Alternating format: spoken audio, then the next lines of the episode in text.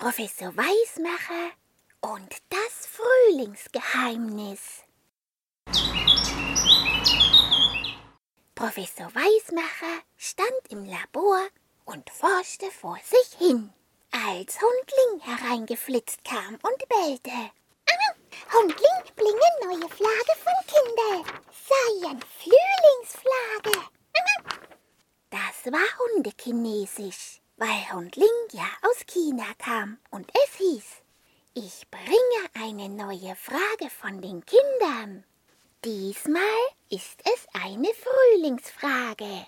Was passiert denn, wenn es Frühling wird? Der Professor schüttelte den Kopf. Hm, ja, ja, ist es denn schon wieder Frühling? Ja, so etwas, so etwas. Dann sah er sich die Frage der Kinder an und nickte.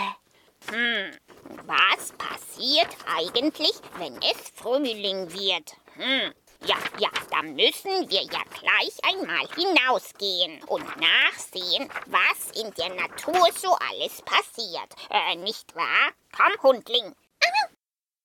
Natürlich geht so ein berühmter Forscher und Erfinder nicht einfach in den Garten hinaus, sondern er schnurrt mit dem Forschermobil direkt in den Frühling hinein.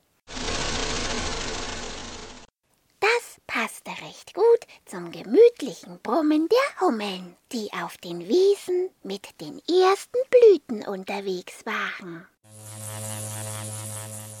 Der Professor nickte. Ja, das sind die Hummeln. Die sind mit ihrem dicken Pelz gut geschützt, wenn es doch noch einmal kälter wird.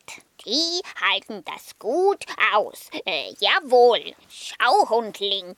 So, und, und jetzt wollen wir einmal sehen, warum da überhaupt schon etwas blühen kann.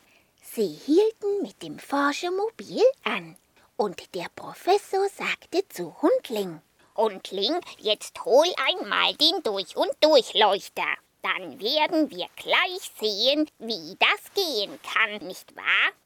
Der Durch- und Durchleuchter war recht praktisch, weil man damit alles durch und durchleuchten und alles sehen konnte. Hm, jetzt schauen wir einmal, Hundling. So. Dabei kam dann heraus, die Blütenblumen ein unterirdisches Geheimnis hatten. Ganz dicke Wurzeln, Knollen und Zwiebeln. In denen hatten sie die Nährstoffe gespeichert, die sie jetzt zum Blühen brauchten. Der Professor nickte. Hm, das ist gut. Äh, die Blumen sind ganz schön schlau. Da können sie auf der Stelle mit dem Blühen anfangen und sind schneller als die Laubbäume. Wenn die Laubbäume nämlich erst einmal Blätter haben, dann wird es auf dem Boden für die kleinen Blümchen zu schattig. Jawohl. Zufrieden nickte der Professor. Hm, siehst du, Hundling, das, das hat die Natur sehr gut eingerichtet. Sehr gut ist das, sehr gut. Und dann schnurrten sie mit dem Forschermobil wieder davon.